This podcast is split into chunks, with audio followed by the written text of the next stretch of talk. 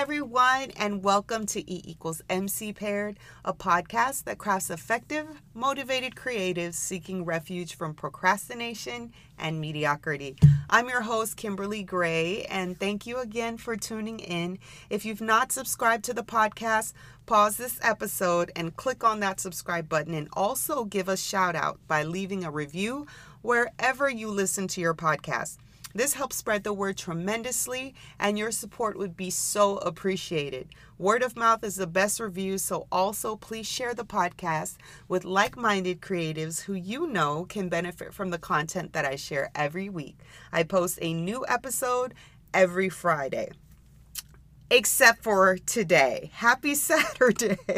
this is new. As you know, we drop our episodes on Friday, but I'm human and I had a tremendously busy day yesterday and was not able to really sit down and effectively produce the episode without it being rushed. So we did need to push it back a day, but as promised, I'm here and ready to get things popping. So I hope you all are having a great Saturday.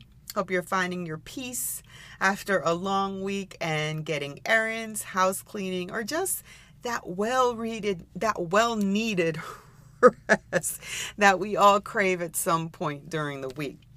I um, also this week want to say happy belated birthday to my sister in law Olivia, who celebrated her birthday, as well as my in laws who celebrated their wedding anniversary on the same day. I love you guys. And also, my other sister in law, Michelle, celebrated her birthday also this week. I believe it was yesterday. So, happy birthday to all my peeps out there. I love you guys so much, and you guys always support me, and I love you for that.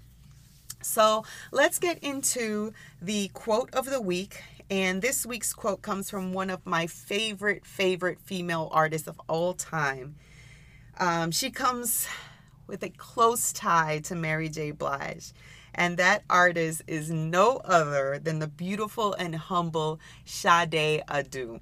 So, because Sade is one of those artists who's maintained the ability to remain very low key and just chill when it comes to her personal life, I was actually able to produce quite a few interesting facts that some of you may not know about her. So let's talk about Sade. Her full name, as some of you may not know, is Helen Folasade Adu. For my Nigerian listeners, I hope I pronounce that properly. And if you also listen carefully in that name, if you heard the pronunciation in her middle name, it's Folasade. And that is how her artist name came to be by taking out the Shade in Folasade. So, um, some of you may already know she is of Nigerian descent and grew up with her mother in England. And most people know Sade for her smooth and sultry voice and music. However, prior to her embarking in a singing career at um, when she was a teenager, I want to say it was about 17, she began a three year program in fashion and design at Central St. Martin's College of Art and Design in London.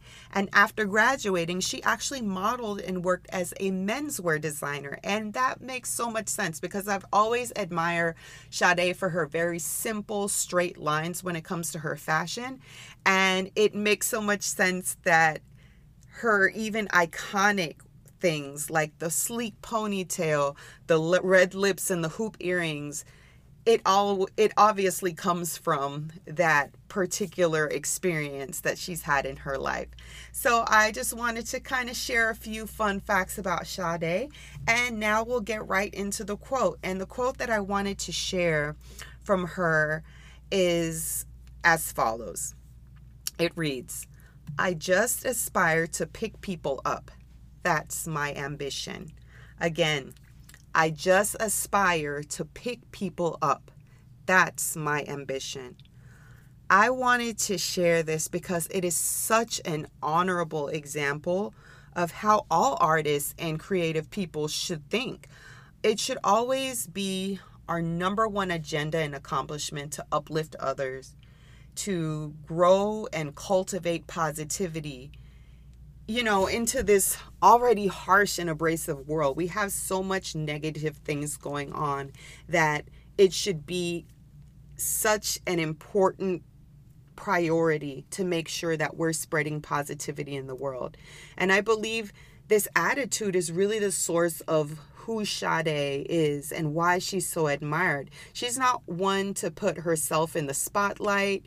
I mean, you rarely see her even even in her prime in like the 80s and the 90s, you would rarely see her in magazines or in the streets crowded by the paparazzi. And even today, it's as if she's left such a remarkable effect on her fans and lovers of her music through her music that even if she herself is not present, the essence of her work continues to live in the hearts of those who hear her music. So I truly feel like she is an example of an artist who is confident in what she does and humble in the results that comes from her work. So kudos to Sade and if I ever get an opportunity to see her in concert, that would be an amazing experience. It's something that I've always wanted to do. I hope she does more live tours because it's definitely something on my bucket list that I want to experience. So, we're about to move right into the topic of the week the insecure creative. But first, we'll allow a quick word from our sponsor and we will be right back. Welcome back, folks, and let's get right into this week's topic the insecure creative. So, generally, when I think of the main struggles that creative people endure, procrastination, failing to be productive is always the number one hurdle that many creatives seek to overcome. However, there is another struggle that many people do not talk about, and it definitely has a huge effect on being able to function in a healthy way, and that is insecurity. Usually, but not in all cases, but for the most part, creative people are very critical, not usually towards others, but more so towards themselves. And in many cases, we can be our harshest critic there develops a tendency to be extra sensitive and protective about our ideas. And generally, creatives have an equally hard time getting critiques from others that we, ro- we really don't feel apply to our vision because we feel like they can't understand and see our vision the way that we see it. And this usually happens when creative people fail to detach their identity from their activity. It's almost like we take that unwarranted feedback as an attack or a substance indicator of who we are. However, with maturity and gaining self confidence and understanding that creativity is a gift and not a definition of who we are as a person, we can definitely overcome this harmful behavior. So, why is it harmful? Like, why does this attitude keep creative people back? Insecurity is the catalyst to a downward spiral that can evoke feelings of depression. And you know that is something that a lot of people are dealing with in this day and age. It can conjure anger towards others. It can stall personal growth. Again, it can really hinder the development of a healthy reputation.